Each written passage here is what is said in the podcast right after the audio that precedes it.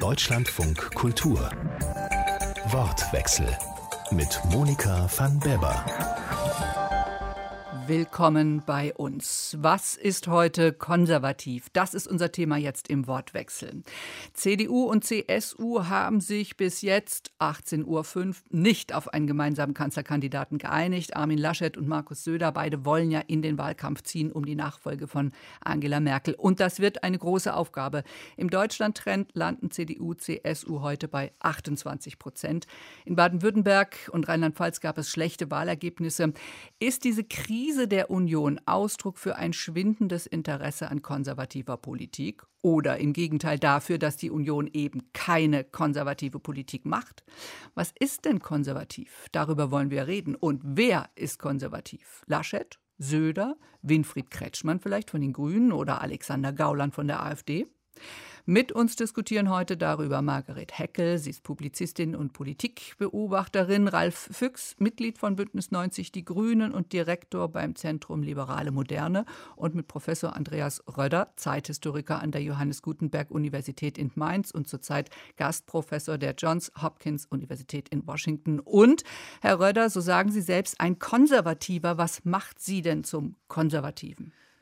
Für mich persönlich ist konservativ zu sein eine Art des politischen Denkens, um den Wandel so zu gestalten, dass die Menschen mitkommen können.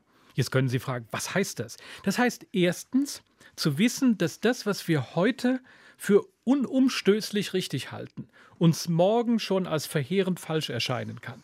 Das heißt, Konservative wenden sich gegen Absolutheitsansprüche, gegen Anmaßung von Wissen, gegen Utopien einer neuen Welt und vor allen Dingen eines neuen Menschen, sondern Konservative denken zweitens aus Erfahrung und aus Alltagsvernunft und mit einem Sinn für Widersprüche und bemühen sich deshalb um Besonnenheit anstelle von Unbedingtheit. Besonnenheit statt Unbedingtheit kann ja eigentlich mhm. niemand was dagegen haben. Zum Dritten kommen wir auch gleich noch, Frau Heckel. Sie waren zuletzt Politikchefin der Zeitung Die Welt. Was macht denn die Welt zu einer konservativen Zeitung, als die sie immer tituliert wird?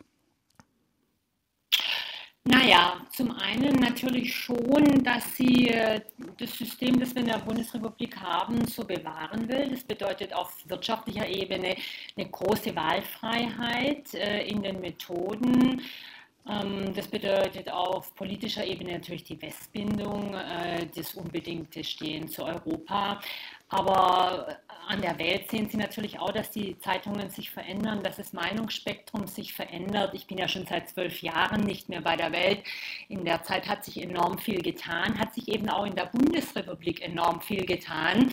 Und genau das macht es ja so schwierig zu definieren, was heutzutage konservativ ist, weil wir diese Frage heute ganz anders beantworten würden als vor zehn Jahren oder zu Anbe äh, zum Start von der Kanzlerschaft von Angela Merkel vor 16 Jahren.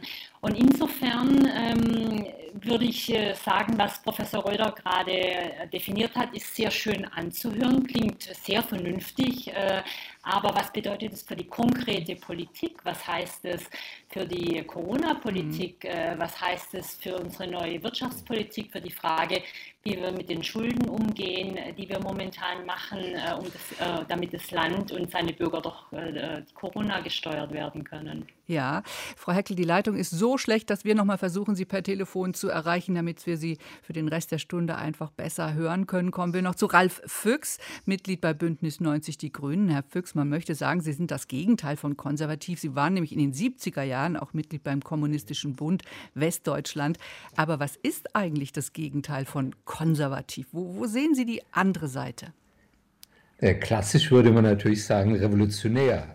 Ja, also mhm. die Partei und damit meine ich jetzt nicht im engen parteipolitischen Sinn, sondern die gesellschaftlichen Kräfte, die äh, mit radikalen Veränderungen äh, sympathisieren, sie vielleicht auch für, für notwendig und für unausweichlich äh, halten, sozusagen die, die Partei der Veränderung, während das Konservative doch eher das Bewahrende ist, zumindest nur die moderate äh, sagen Veränderung, das ist mir im Prinzip angesichts der Erfahrungen, die wir mit revolutionären Umbrüchen im letzten Jahrhundert gemacht haben, gar nicht unsympathisch. Sozusagen die praktische, pragmatische Vernunft, das Ausgleichende, das Besonnene. Das Besonnene, ähm, genau. Aber, ja. mhm. aber wir, wir leben äh, in Zeiten von wirklich dramatischen und fundamentalen Veränderungen. Und ich glaube, das ist, das ist das Problem des Konservatismus heute, dass er auf diese Veränderungen keine angemessenen Antworten hat, ob das der Klimawandel ist oder die digitale Revolution oder die Globalisierung. Ähm, das erfordert möglicherweise doch weitreichendere äh, Veränderungen und entschiedenere äh, Antworten, Offenheit für, für Neues, als äh, Konservative das mhm. gerne mögen. Bevor wir zu, den, zur praktischen Politik kommen, möchte ich Sie, äh, Professor Andreas Röder, gerne noch mal fragen. Würden Sie eigentlich Frau Heckel gerade zustimmen, die gesagt hat, ähm, man würde heute die Frage anders beantworten als vor ja, 16 Jahren beispielsweise die Frage, was ist konservativ? Ist die heute anders zu beantworten als zum Beispiel im 19. Jahrhundert, als dieser Begriff überhaupt aufkam? Oder ist es nicht eine feststehende Idee sozusagen, wie man Politik betrachtet? Konservatismus gründet nicht auf feststehenden, unwandelbaren Ideen. Die ändern sich vielmehr. Konservatismus ist eher eine Denkform. Das hat Herr Füchs, finde ich, gerade schon sehr treffend besprochen. Äh, die Inhalte, die ändern sich tatsächlich. Konservative im frühen 19. Jahrhundert waren gegen die Demokratie, gegen die Marktwirtschaft, gegen den Nationalstaat. Alles Dinge, die Konservative im Jahr 2021 lebhaft verteidigen. Insofern wandeln sich die Inhalte. Ja, es gibt das konservative konservative Paradox, dass die Konservativen heute verteidigen, was sie gestern bekämpft haben. Jetzt sagen mir dann Linke, naja, wenn die Konservativen äh, heute verteidigen, was sie gestern bekämpft haben, hätten sie sich nicht gestern schon überlegen können, dass sie das vielleicht nicht bekämpfen. Aber das ist natürlich auch zu kurz geschlossen, weil Konservative nicht alles verteidigen, was sie gestern bekämpft haben. Jetzt will ich keine große historische Vernunft bemühen, aber natürlich hm. gibt es, und damit komme ich auf Herrn Füchs zurück, der den Finger genau auf den entscheidenden Punkt gelegt hat, äh, natürlich gibt es äh, so ein geradezu dialektisches Verhältnis zwischen den Radikalen und den Konservativen Kräften. Und aufgeklärte Radikale wissen, dass es dem Wandel gut tut, wenn die Konservativen ihn verzögernd beeinflussen können. Und Konservative wissen, dass es ohne die Radikalen keinen Wandel gibt. Aber das will ich jetzt auch nicht zu einfach machen. Herr Füchs hat, ich finde, das ganz zentrale Problem benannt. Beispiel Klimapolitik. Ein Konservativer wird sagen, eine radikale, unbedingte Klimapolitik, die eine neue Welt schafft, nur um das Klima zu schützen, das ist eine so unbedingte bestimmte Politik, dass sie nicht funktionieren kann. So, äh, ich glaube, äh, das ist eine Haltung, die mir persönlich gegenüber geradezu absolutistischen klimapolitischen Ansätzen äh, gegenüber sehr sympathisch ist. Aber der, die Schwachstelle der Konservativen ist, dass sie natürlich sich immer fragen müssen, versäume ich darüber die entscheidenden Herausforderungen? Das, und da hat Herr Füchs vollkommen recht, ist die entscheidende Frage, die sich Konservative stellen müssen. Allerdings sage ich noch einmal, ähm, Sie haben vorhin das ein bisschen abgetan mit der Besonnenheit. Wenn ich auf die Migrationspolitik 2015 schaue, wenn ich auf die Corona-Politik zurzeit schaue, wenn ich auf Klimapolitik schaue oder auf Identitätspolitik und Antidiskriminierung, dann ist die Frage von Unbedingtheit oder Besonnenheit sehr wohl die entscheidende Trennlinie, wo sich politische Lager unterscheiden können und wo man politische unterschiedliche Positionen aushandelt. Und da wird die Frage konservativ dann doch sehr schnell erstens praktisch und zweitens relevant. Besonnenheit. Ich habe es gar nicht abtun wollen. Ich habe etwas gelächelt, weil ich gesagt habe, hm. äh, da kann Sie niemand etwas. Abgetan. Ja, lächelt, nein, nicht abgetan, sondern lächelnd wiederholt, denn man kann, wer kann etwas dagegen haben, dass Politiker besonnen sind? Eigentlich ist das doch etwas, was alle sich wünschen müssen, Margaret Heckel, ähm, dass ein Politiker besonnen ist, dass er sich überlegt, welche Veränderungen sinnvoll sind, welche Veränderungen gut tun, dass man sie langsam angeht, sodass das, was man dann tut oder versucht, dann auch Bestand hat. Das muss doch jeder wollen. Ähm, warum ist denn dann konservativ trotzdem so etwas wie ein Kampfbegriff für viele der Gegenseitige auch, der ja etwa meint, ewig gestrig, verbohrt oder ähnlich? Naja, gerade weil er eben so umstritten ist. Äh, was die einen als konservativ bezeichnen, bezeichnen eben die anderen als äh, vorgestrig.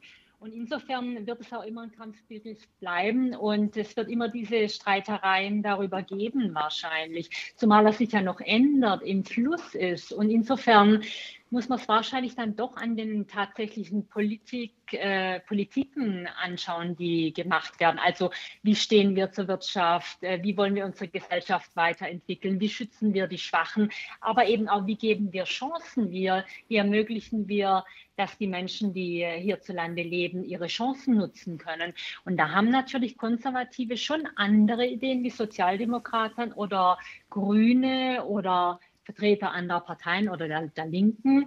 Aber wir sehen eben auch, dass momentan extrem viel im Fluss ist, dass die Menschen sich äh, fragen, auch Orientierung wollen. Und das zeigt ja momentan auch der aktuelle Streit in der Union, wie sehr dieser Wunsch nach Orientierung dann dazu führt, äh, eben auch die Machtfrage auf einzelne Personen so klar zu projizieren, jetzt nachdem Angela Merkel ja abtreten wird.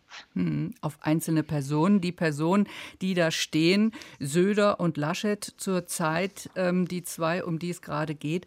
Wo würden Sie, Ralf Füchs, die denn eigentlich einsortieren? Wer ist von Ihnen eigentlich der konservativere? Weiß ich gar nicht. Ich würde gerne, äh, bevor ich darüber nachdenke, noch mal ganz kurz auf Herrn Röder antworten, äh, wenn Sie erlauben, weil man, glaube ich, an der Klimafrage die Dilemmata des heutigen Konservatismus ganz gut aufzeigen kann. Ja, sagen, wenn, wenn konservativ eigentlich bedeutet bewahren, ja, dann ähm, müssten Konservative angesichts des Klimawandels ja äh, eher zu radikalen Konsequenzen kommen, wenn wir die Welt bewahren wollen, wie sie ist, dann müssen wir sie drastisch verändern, müssen nämlich die industrielle Produktionsweise äh, komplett verändern, weg von äh, fossilen sagen, Energien und äh, unseren ressourcenfressenden äh, Produktions- und äh, Konsummustern. Äh, das heißt, wir brauchen sehr grundlegende Änderungen, um die Welt zu bewahren, zu bewahren ja. wie sie ist ja, und gleichzeitig eben ist das Stichwort Langsamkeit gefallen. Ja, wir, wir verlangen, also Konservative wollen eher die, die langsame Veränderung, aber im Klimawandel stehen wir in einem Wettlauf mit der Zeit. Wir haben nicht beliebig viel Zeit, wenn wir die Erderwärmung äh, unter zwei, noch besser gegen 1,5 Grad halten wollen. Und das heißt, Konservative müssen ihre Politik beschleunigen ja, und müssen ihr Handeln sagen, beschleunigen, was vielleicht ihrer sagen, inneren Natur sagen, widerstrebt. Aber äh, ich glaube, die, die Klimafrage ist eben genau ein Beispiel äh, dafür, dass der Konservatismus sich schwer tut, in einer Situation von rapiden und sehr fundamentalen sagen, Veränderungen. Ja, auch jetzt in der Corona-Krise, ja, bei der man einfach ja, man schnell Entscheidungen äh, treffen muss. Ähm, Andreas Röder, wie würden Sie dieses Dilemma denn be äh, beantworten? Also um bewahrend zu sein, beispielsweise beim Klima, aber auch bei Gesundheit, jetzt in Sachen Corona, muss man einfach revolutionär quasi handeln. Ja, und da möchte ich gerne äh, bei Herrn Füchs nochmal ansetzen, bevor ich zu Corona komme. Ich sage, und das sage ich als ein Konservativer, mir ist habituell äh, jede Form von 5 vor 12 Panik, das sage ich als Konservativer und als Historiker, äh, zutiefst suspekt und Menschen, die wie das Potsdamer Institut für Klimaforschung mit der großen Transformation die ganze Welt verändern wollen, sind mir mit diesem Ansatz ähm, aus den Gründen, hm. die ich am Anfang genannt habe, aus der Ablehnung von Unbedingtheit heraus grundsätzlich zutiefst suspekt. Aber im selben Moment muss ich natürlich als Konservativer auch sagen, also so wie das alles aussieht, ist da äh, eine Menge dran. Und dennoch ist also diese mhm. Unbedingtheit, eine neue Welt und einen neuen Menschen zu schaffen, äh, etwas, was mir aus all meiner Erfahrung heraus zutiefst zuwider ist. Und deswegen bei dem neuen Menschen gehe ich sofort mit. So, ja, und ich komme komm, komm Ihnen äh, entgegen und ich gehe ganz, und ich gehe ganz auf Sie zu, Herr Füchs, äh, an dem Punkt, wo Sie sagten, ja, also was mir aus, ein, einleuchtet, ist ähm, äh, CO2-Neutralität äh, und die Abkehr von fossilen fossilen Energien. Äh, und dann kommen wir allerdings auf einen Grund, wo ich nicht mehr auf über die große Transformation und eine neue Welt äh, spreche, aber sehr wohl als Konservativer offen sein muss, auch gegen meine eigenen Instinkte, weil mir gewisse Diagnosen eigentlich zuwider sind, muss ich das annehmen und sagen, dann muss ich mit Mitteln, wo ich jetzt wiederum als Konservativer sagen würde, mit ordnungspolitischen und marktwirtschaftlichen Mitteln tatsächlich hier Ziele setzen und in dem Sinne, wie Sie das gesagt haben, Herr Füchs, tatsächlich äh, auch äh, beschleunigt reagieren. Da ist es mit dem Verzögern des Wandels äh, dann nicht getan. Das äh, würde ich äh, jederzeit zubilligen. Ist denn Was vielleicht die dieses habituell, dieses Stichwort würde ich gerne aufgreifen, das finde ich noch ganz interessant. Ist das vielleicht der große Trennstrich sozusagen zwischen Konservativen und Revolutionären? Ist es letztendlich die Frage des Habitus? Es ist nicht, äh, Habitus klingt mir ein bisschen zu wenig. Äh, mit habituell hm. meine ich auch aus Erfahrung herausgespeist. Und der Konservative äh, ist, lebt ja immer noch aus der, aus, der, aus der Urerfahrung der französischen Revolution und des Terror und der Jakobiner heraus. Ähm, und Herr Füchs hat die Radikalen mhm. vorhin angesprochen und der Konservative sieht, äh, wohin das umschlägt. Und das ist, schlägt unmittelbar die Brücke äh, zur Corona-Politik hin. Das Interessante ist, dass sich da ja im Moment äh, die äh, Fronten sehr verschieben. Eine ähm, eine konservative Politik, die ähm, ähm, Absolutheitsansprüche vermeiden will, die Unbedingtheit vermeiden will, die offen ist für Widersprüchlichkeiten, auch für widersprüchliche Anforderungen aus unterschiedlichen Perspektiven, die findet sich ja eher in der Linie wieder, für die, ich sag mal, Hendrik Streeck, Julian Niederrümelin und Boris Palmer stehen. Äh, die sind aber alle übrigens äh, keine hm. bekennenden Konservativen, aber es ist eine Form des Denkens, die sie da erleben, während sie, ich sag mal, diesen Karl Lauterbach und Drosten-Absolutismus äh, aus konservativer äh, Perspektive äh, so nicht mitteilen würden. Zugleich wird jeder Konservative natürlich sagen, okay, also dieses Virus ist schon eine Gefahr und auf das muss man angemessen reagieren. Äh, aber es ist immer eine Frage der Abwägung zwischen zielgenauen Maßnahmen äh, und der Form von Unbedingtheit, die man vermeiden will will. Und damit sind Sie bei Unbedingtheit gegenüber Besonnenheit schon wieder bei einer Trennlinie mitten in der Corona-Politik. Bei der Corona-Politik möchte ich bleiben. Die Unterscheidung unbedingt. zwischen. okay, okay. Ich wollte gerade sagen, ist das jetzt die Unterscheidung zwischen Laschet und Söder? In einer oh. gewissen Weise ja. Der Laschet sagt der ja immer. Der zögernde Pragmatismus gegenüber äh, der zupackenden Radikalität? Ja, ja, da ist was dran. Hm. Deswegen ja, kommen wir gleich auch zu Laschet und Söder. Frau Heckel, ich möchte Sie noch kurz fragen, ja. wo wir jetzt gerade bei dem Stichwort Besonnenheit noch mal waren ähm, und, und, bei der Corona-Politik. Sascha Lobo hat gerade einen schönen Artikel geschrieben, wo er sagt, so etwas wie diese Pandemiekrise, die Konservativen, die sind zu langsam für so eine Krise. Er nennt das Verlang Verlangsamungsfetisch. Also dieses, wir wollen äh, erstmal gucken und abwarten und ähm, das Vergangene mit einbeziehen in, die, in das Denken. Ist das so ein praktisches politisches Beispiel, wo man das festmachen kann, was konservative Politik oder was das Problem an konservativen Politik heute sein könnte? Also gerade die Corona-Krise scheint mir absolut ungeeignet, diesen Begriff des Konservatismus auch nur irgendwie zu schärfen. Und äh, ich finde, sowohl was äh, Herr Professor Röder, aber auch was Herr Fix gerade ausgeführt haben, auch die Namen, die gefallen sind, die zeigen Ihnen ja, das sind Menschen aus total unterschiedlichen politischen Lagern. Und die jetzt irgendwie da so entlang diesen Linien einzuordnen, als mhm. einzige, wofür ich halbwegs vielleicht mich erwärmen könnte, wäre, ähm, dass man eben diese absolutistische Linie, die sagt, wir müssen so machen und nicht anders, dass das eben nicht unbedingt konservativ ist, sondern vielleicht doch eher revolutionär. Äh, und dass eben das Konservative eher einen Möglichkeitenstrauß öffnet, den wir ja momentan nicht haben in der Corona-Politik und der ja ganz bewusst auch im letzten Jahr nicht debattiert wurde, ganz im Gegenteil. Also insofern, Corona ist sicherlich äh, wahrscheinlich eines der schlechtesten Politikfelder, um jetzt Konservatismus abzuklopfen. Bei ähm, dem Klima, da würde ich sagen, ja, da können wir drüber reden. Und da würde ich sagen, gehört zu einer konservativen Politik dazu, dass eben die Möglichkeiten, wie wir dem Klima am besten helfen, wie wir am besten CO2 reduzieren, dass das offen bleibt, dass man das eben mhm. entscheidungsfrei freistellt und eben nicht sagt, es gibt nur diesen einen Weg, äh, wie manche Institute sagen. Das wäre sicher nicht konservativ, sondern eben auch wieder dann revolutionär. Es gibt vielleicht eine interessante. Hm, Ralf Füchs. Hm.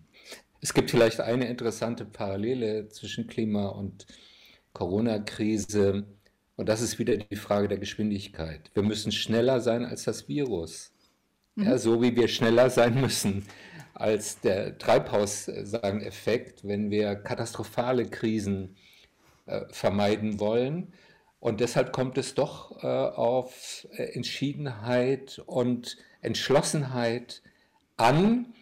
Ich würde sofort im nächsten Satz sagen, ja, gleichzeitig muss das lernfähig sein, es muss fehlerfreundlich sein, man muss bereit sein äh, zu korrigieren, wenn äh, neue Erkenntnisse sagen, auftauchen. Man braucht eine möglichst äh, wissenschafts- und empirisch äh, fundierte sagen, Politik.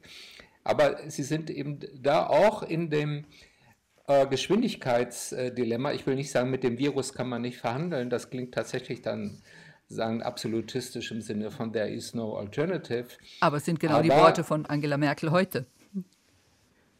Ja, ja, ich weiß, ich kenne die natürlich aus der Klimadebatte sagen allzu gut. Ja, ähm, und da ist etwas sagen dran, dass wir uns nicht beliebig viel äh, Zeit äh, lassen müssen und dass Fehler bitter bestraft werden.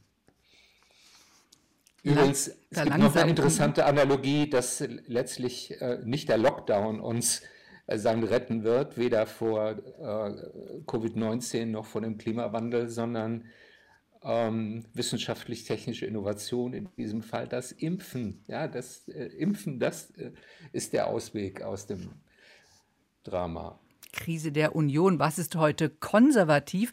Darüber reden wir hier im Wortwechsel von Deutschlandfunk Kultur mit Margaret Heckel. Sie ist Publizistin und Politikbeobachterin, mit Ralf Füchs, Mitglied bei Bündnis 90 Die Grünen und Direktor beim Zentrum Liberale Moderne und mit Professor Andreas Röder. Er ist Zeithistoriker, zurzeit Gastprofessor an der Johns Hopkins Universität in Washington. Herr Röder, ich möchte jetzt wieder zu den zwei Personen kommen, über die im Moment alle reden, Söder und Laschet. Wir warten alle gespannt auf die Entscheidung, die in den nächsten Tagen äh, ja getroffen werden muss. Ähm, wir, Sie hatten eben schon mal kurz gesagt, doch, man kann die beiden tatsächlich anhand dieser Frage von Besonnenheit oder habituellem Auftreten, Unbedingtheit unterscheiden. Also wen von beiden würden Sie im Moment als den für sich konservativeren beschreiben? Habituell würde ich äh, tatsächlich in der Corona-Krise möglicherweise auch im Hinblick auf Energiepolitik äh, tatsächlich äh, Laschet beschreiben, äh, während Söder ja nicht nur breitbeinig, sondern auch äh, geradezu unbedingt auftritt, äh, gerade was die Corona-Politik angeht.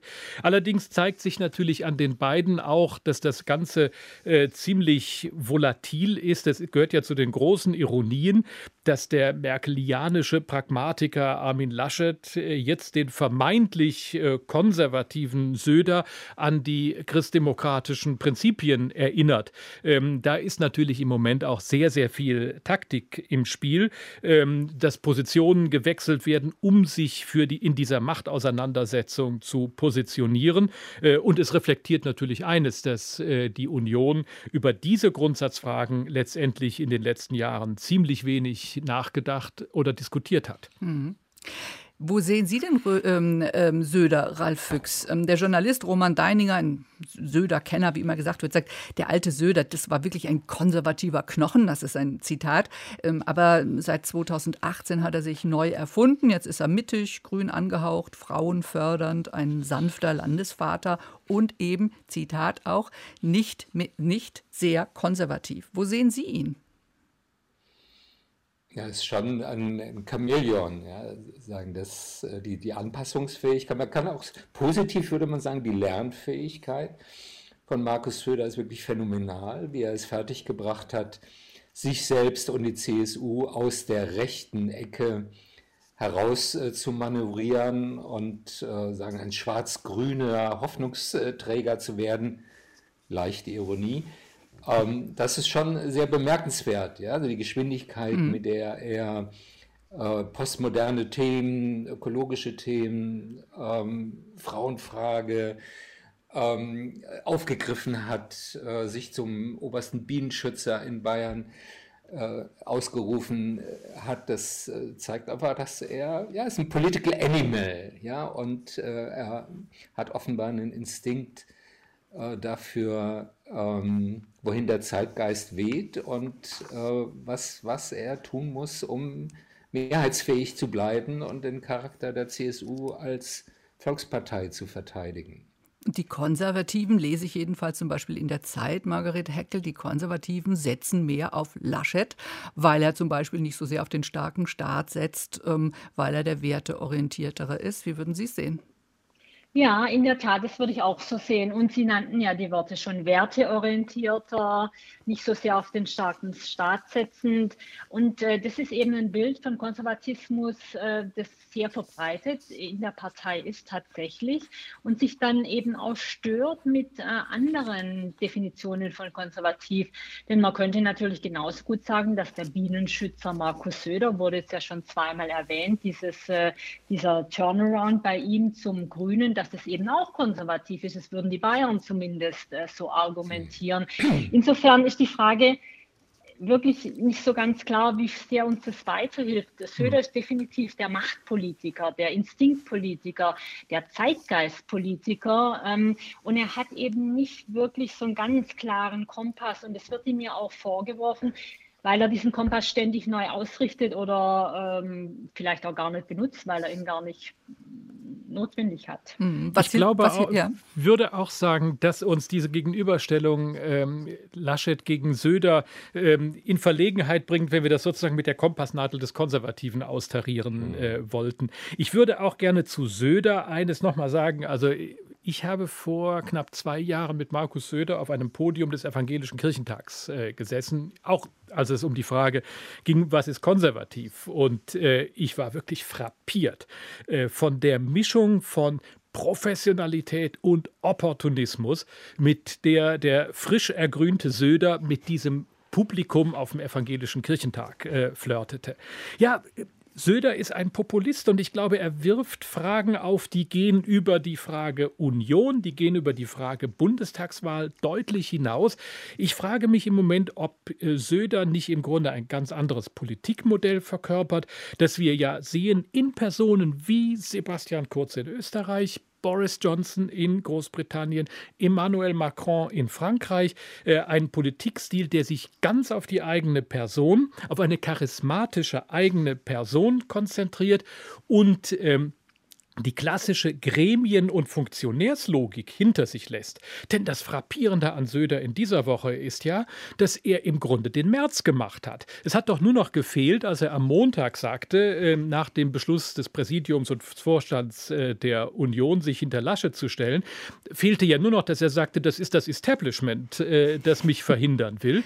Und Söder appelliert an eine Basis, das sind im Moment äh, eher die Abgeordneten, aber es wird ja ständig, werden ja die Umfragen, ähm, wird ja ständig auf die Umfragen rekurriert, während Armin Laschet ganz aus dieser Logik des Funktionärs und der Parteigremien heraus äh, mhm. argumentiert. Und Söder stellt genau die Legitimität dieses eingespielten Gremienapparats der Parteien in Frage. Und insofern ist der Söder im Moment dabei, diesen ganzen eingespielten Parteienbetrieb, jedenfalls auf der Seite der Union, grundsätzlich in seiner Glaubwürdigkeit zu erschüttern. Und insofern passiert da möglicherweise im Moment etwas, das über die reine Personalie dieser Woche weit hinausgeht. Schröder ist der antiinstitutionelle Politiker, in, ja. jedenfalls in diesem Moment. Ja, sagen, er wirft tatsächlich die etablierten Verfahren und die Autorität der Gremien sagen, über den, den Haufen und beruft sich auf äh, Vox Populi, in diesem Fall auf die, die Basis und sagen die Umfragen in der Bevölkerung, Basis der CDU und die Umfragen der, der Bevölkerung. Das hat tatsächlich was Putschistisches, ähm, wie er da die äh, Hierarchie der, der Gremien äh, ausgehebelt äh, hat, ob er damit Erfolg haben wird sagen, werden wir sehen. Das hängt auch sehr davon ab, jetzt mal abgesehen davon, wie, ob, ob Laschet jetzt nachgibt oder nicht nachgibt. Letztlich kann Söder ja die Kanzlerschaft nicht erzwingen, äh, auch die Kandidatur nicht erzwingen. Aber ob der Stil, der Politikstil mhm. von Söder Erfolg hat, hängt, glaube ich, sehr davon ab, wie die Stimmungslage in der Republik sich weiterentwickelt. Ja, ob man tatsächlich den entschlossenen Krisenmanager haben will, der im Zweifel auch einen Regelbruch äh, begeht, äh, im, im, unter, unter Berufung auf Effizienz, mhm. äh, ob man sozusagen einen, den, den starken Mann äh, sagen haben will als Rückversicherung in der Krise oder ob die Leute das Gefühl haben, nein, das ist uns äh, zu riskant, wir wollen doch lieber einen etwas bedächtigeren, ausgleichenden. Da sind wir beim Stichwort äh, Besonnenheit. An der Spitze. Margaret Heckel, ja, gut, ähm, aber, ja. Personen ja, haben Sie vorhin gesagt, es hilft uns nicht weiter bei der Definition von Konservatismus, wenn wir bei den Personen bleiben. Ähm, was hilft uns denn weiter? Helfen uns Parteigrenzen weiter? Das Stichwort bewahrend ist ja vorhin schon gefallen. Es ist ein Stich, wichtiges Stichwort für, für Konservative. Aber ähm, sind alle Bewahrenden überhaupt in einer Partei denkbar? Naja, eigentlich nicht, zumal man ja äh, bewahren, also zumal man ja, wie wir auch schon diskutiert haben, viel ändern muss, um zu bewahren. Und die Frage natürlich, wie viel man ändern muss, in welchem Tempo man es ändern muss und in welcher Systematik man das ändern muss, darüber ist der Streit. Ähm, insofern ähm, ist es wirklich ein extrem schwieriges Terrain, das sich am besten durchdefinieren lässt, natürlich bei den einzelnen Politikfeldern. Da würden wir, glaube ich, eher zu äh, Übereinstimmungen kommen. Ähm, aber in der Tat, äh, wenn wir nochmal zurückgehen auf die Personen, über die wir jetzt geredet haben, dann sehen wir natürlich schon, dass Söder das System insgesamt angreift. Ich äh, stimme da meinen beiden Diskutanten absolut zu. Wir haben da in der Tat was ganz Neues momentan, was wir hier in Deutschland sind, was wir aber in anderen Ländern, es wurde auch schon erwähnt, mhm äh, schon äh, seit längerem beobachten. Dann wäre er, Herr Röder, ein Revolutionär? Ja, es gibt ja auch den, äh, den konservativen Revolutionär, wobei das in Deutschland nochmal ein ganz besonders verbrannter Begriff ist. Vorsicht, aber Vorsicht, ja, ja, deswegen würde ich den Begriff auch nicht äh, verwenden. Aber diesen konservativen Populismus, äh, den gibt es äh, historisch immer schon mal wieder. Ähm, also eine der schillerndsten Figuren der britischen Geschichte, der Geschichte des britischen Konservatismus, ist Benjamin Disraeli im 19. Jahrhundert gewesen, der 1867 die zweite Wahlrechtsreform durchgeführt hat, mit der der er die Liberalen im Grunde links überholt hat, die Konservativen damit aber zur dominierenden Partei in Großbritannien über Jahrzehnte gemacht hat.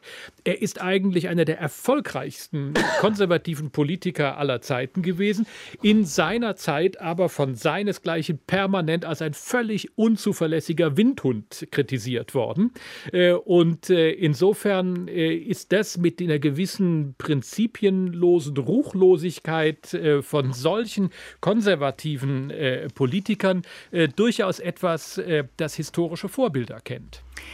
In dieser Woche hat Professor Herfried Münkler in der Zeit einen interessanten Artikel geschrieben über die Krise des Konservativismus. Und da sagt er eben auch, ähm, immer da, wo sich Konservativismus mit Nationalismus verband, da bekam er die Möglichkeit, die Massen auf seine Seite zu ziehen. Und das eben sei ein Grund für die Krise der Konservativen heute, weil sich beispielsweise die Union eben für Europa entschieden hat und deswegen Nationalismus als Magnet versagt. Wäre diese Idee Nation, Frau Heckel, so ein Politik Politikfeld, an dem Sie sagen, da entlang kann man das definieren?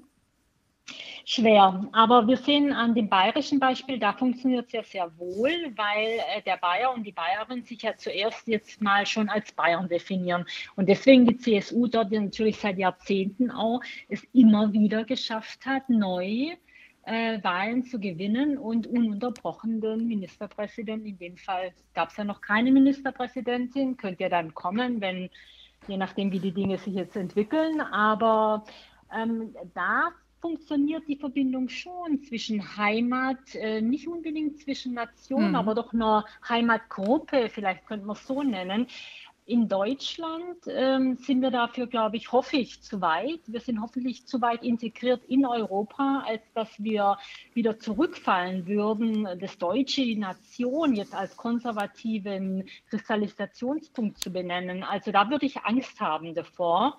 Und äh, da wäre ich doch schon, äh, würde ich hoffen, dass wir so weit in, in Europa eingebunden sind, dass wir in diese unzählige Diskussionen nicht mehr zurückfallen. Das Interessante an der CSU ist ja, dass sie über diesen doch traumatischen Wandel der letzten 50 Jahre hinweg irgendwie immer sagen, geschafft hat, äh, sowohl als konservativ wie als modern zu erscheinen. Also mit dieser berühmten Formel Laptop und Lederhose. Ja, wir, wir verbinden ähm, Tradition äh, mit, mit äh, Modernität. Und ich glaube, das ist tatsächlich eine Erfolgsformel, wenn man diesen Spagat schafft. Weil es eben auch die Brücke mhm. schlägt zwischen Vergangenheit und Zukunft, ja, mhm. zwischen dem, was Leuten äh, wichtig war und immer noch wichtig ist, und dem Neuen, auf das man äh, sich einstellen muss. Herr Röder. Gabor Steigert würde jetzt sagen, was soll jetzt noch kommen? Also das äh, ist eigentlich natürlich die Quintessenz äh, dessen, was wir zu diskutieren haben.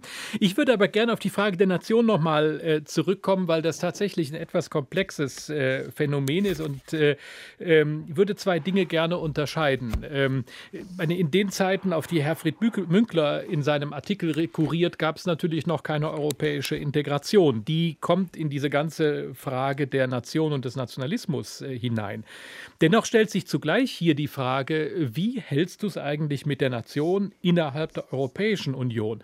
Und hier wird wiederum eines interessant, da ist Armin Laschet ja jemand, der nicht nur integrationsfreundlich ist, sondern eigentlich ein ähm, Befürworter des europäischen Bundesstaates äh, ist weiß nicht, ob er das ganz so deutlich so sagen würde, aber in diese Richtung gehen doch äh, seine politischen Instinkte.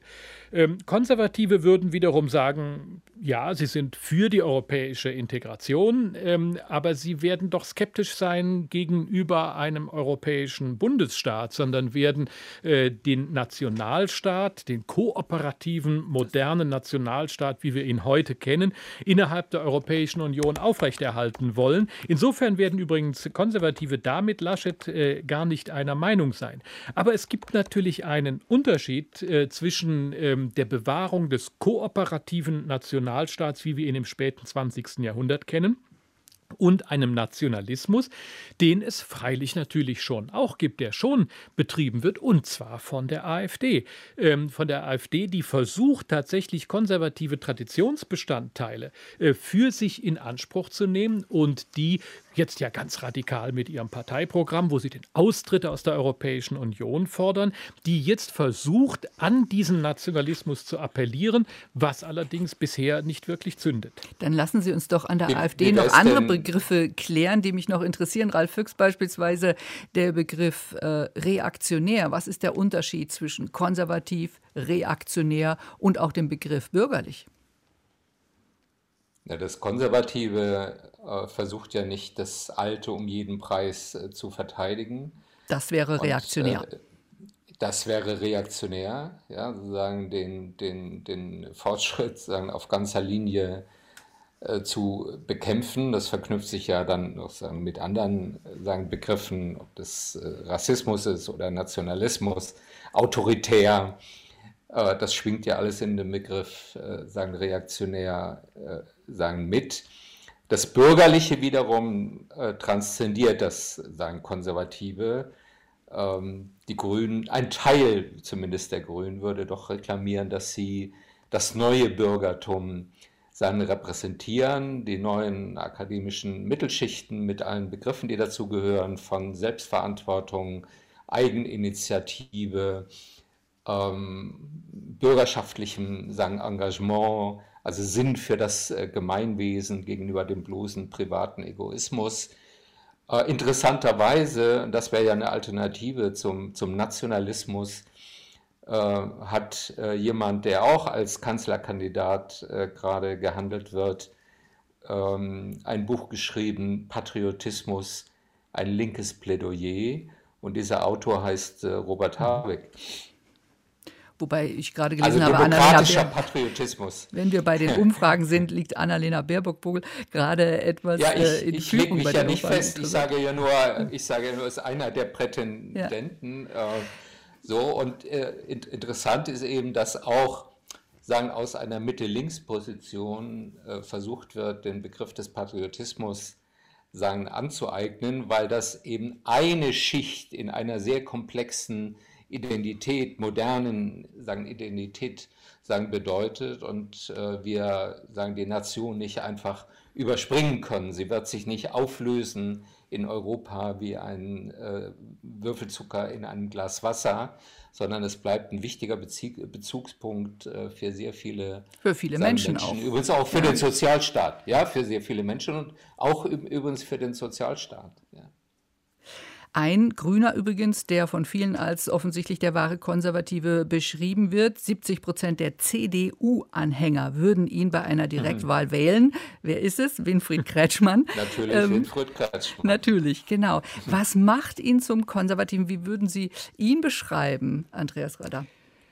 Ja, genau diese Art des, äh, des Denkens äh, Winfried Kretschmann kommt ja nicht als ein unbedingter Rigorist daher, sondern als jemand, der einen Sinn hat für Widersprüche, für Uneindeutigkeiten äh, und äh, der äh, mit, dieser, mit dieser Erfahrung und Alltagsvernunft und nicht mit brachialer Theorie und äh, abstrakter äh, Utopie auftritt.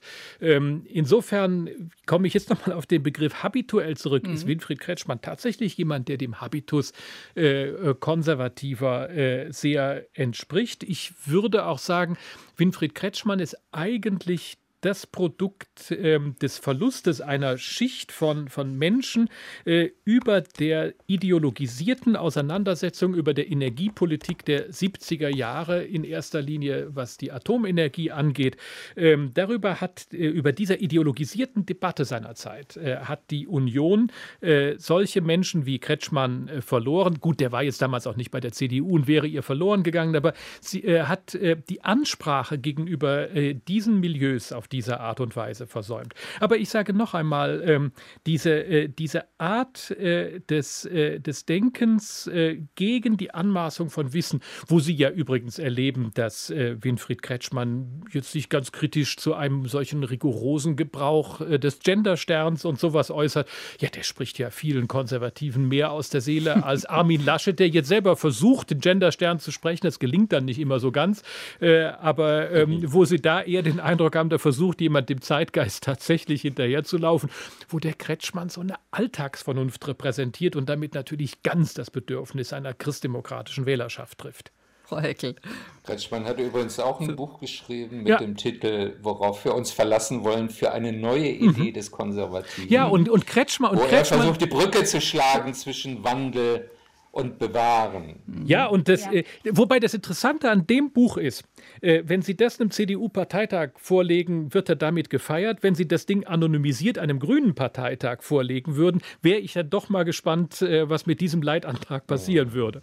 Frau Heckel. Ja, aber, aber Kretschmann ist eben auch deswegen so beliebt, weil er in Baden-Württemberg in seiner Heimat so erdverbunden ist. Also ich komme ja selber aus Baden-Württemberg und äh, habe fasziniert beobachtet, wie, äh, wie die Menschen ihn als einen der ihren anerkennen. Und insofern ist es schon sehr ähnlich zu dem, was Söder in Bayern repräsentiert oder die CSU in Bayern repräsentiert. Und es zeigt eben auch, dass dieses heimatverbundene, äh, und da sind wir dann auch schon wieder unterhalb der Nation und vielleicht auch in einem besseren Level bei der Subsidiarität. Mhm. Also mhm. äh, damit können die Menschen sehr viel mehr anfangen als mit diesen the abstrakten theoretischen Diskussionen. Wenn sie nach Baden-Württemberg gehen und nach Kretschmann fragen, dann heißt es, das ist einer von uns, wenn ich das mal so ja. schwäbisch sagen darf. Und dann wissen, da braucht man gar nichts mehr weiter zu reden. Dann weiß jeder und jede, um was es geht, ja. Und, und er ist glaubhaft dabei, ja, nicht, genau, nicht aufgesetzt. Mhm. Genau, er ist glaubhaft.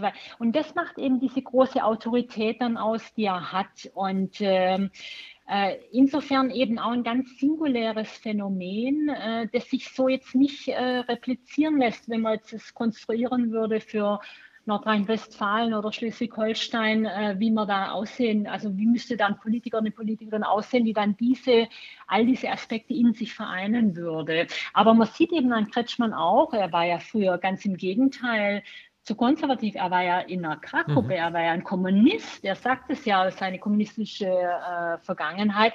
Eben ein Mensch, der aber immer wieder sich gewandelt hat und immer wieder die, die Zeitläufe verändern sich und er hat sich angepasst in einer sehr klugen Art und Weise. Und das ist auch das, was die Bürger und Bürgerinnen, die Wähler und Wählerinnen dort jetzt so honorieren, dass sie ihn ja zum dritten Mal mit sehr großem Erfolg gewählt haben. Ich würde, ich würde nicht sagen, er hat sich angepasst, sondern er hat sich gewandelt. Mhm. Ja? Und zwar mit der Zeit sagen gewandelt. Und das ist, glaube ich, auch genau seine Definition von wertkonservativ. Mhm.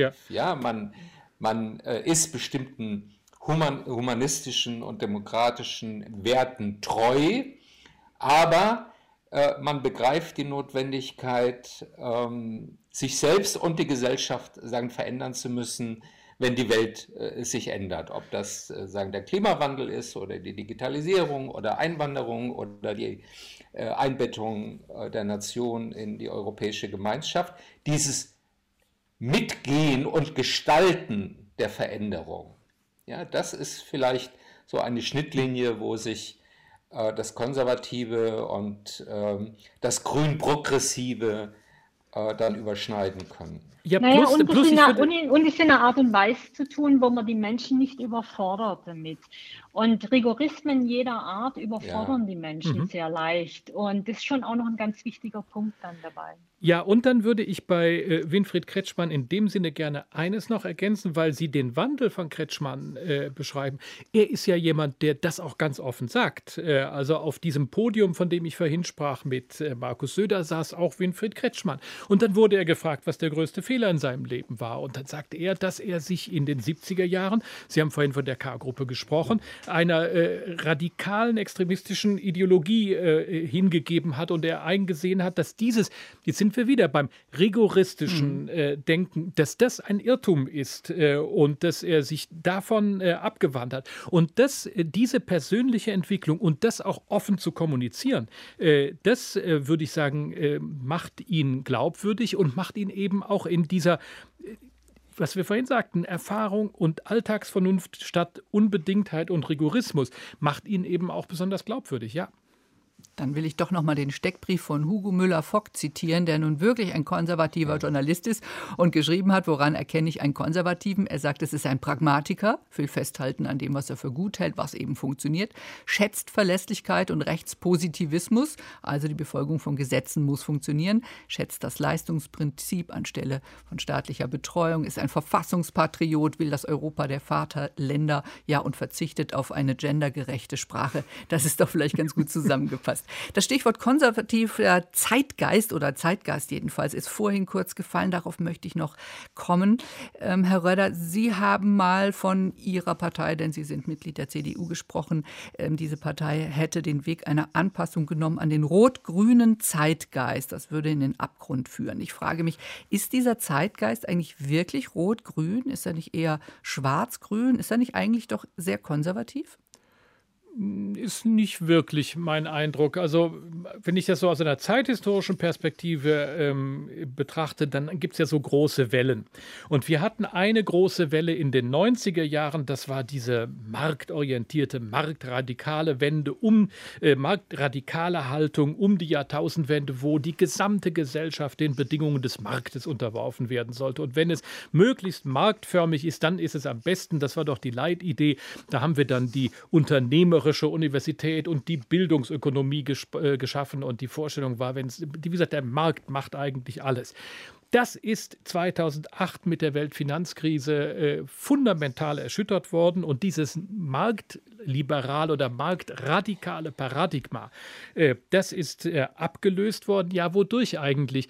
Ähm, durch äh, das, was ich die Kultur der Inklusion nenne, ähm, das, was sich mit Begriffen wie Antidiskriminierung verbindet. In letzter Zeit reden wir, hat sich das ja nochmal sehr äh, verstärkt, reden wir jetzt von Identitätspolitik. Wir reden von deutlich mehr Staatsinterventionismus.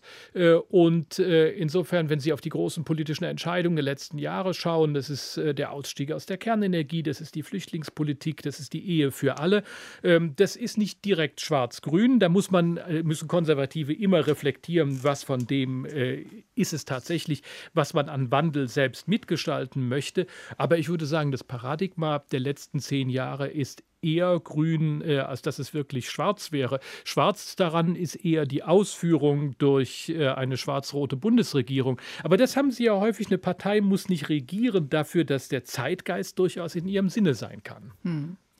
Das ist ja letztlich auch die Erklärung für die Stärke der Grünen, ja, dass sie kluge Politik machen, dass sie auch eine kluge Personalpolitik machen, dass äh, sie äh, ihre inter internen Widersprüche sagen, und Konflikte sehr geschickt sagen, moderieren, ist das eine, aber ähm, sie surfen tatsächlich auf der Welle eines Zeitgeists, bei dem das, was man früher eher grüne Themen und grüne Werte äh, genannt hätte, immer stärker Mainstream werden. Die ökologische Frage natürlich im, im Zentrum.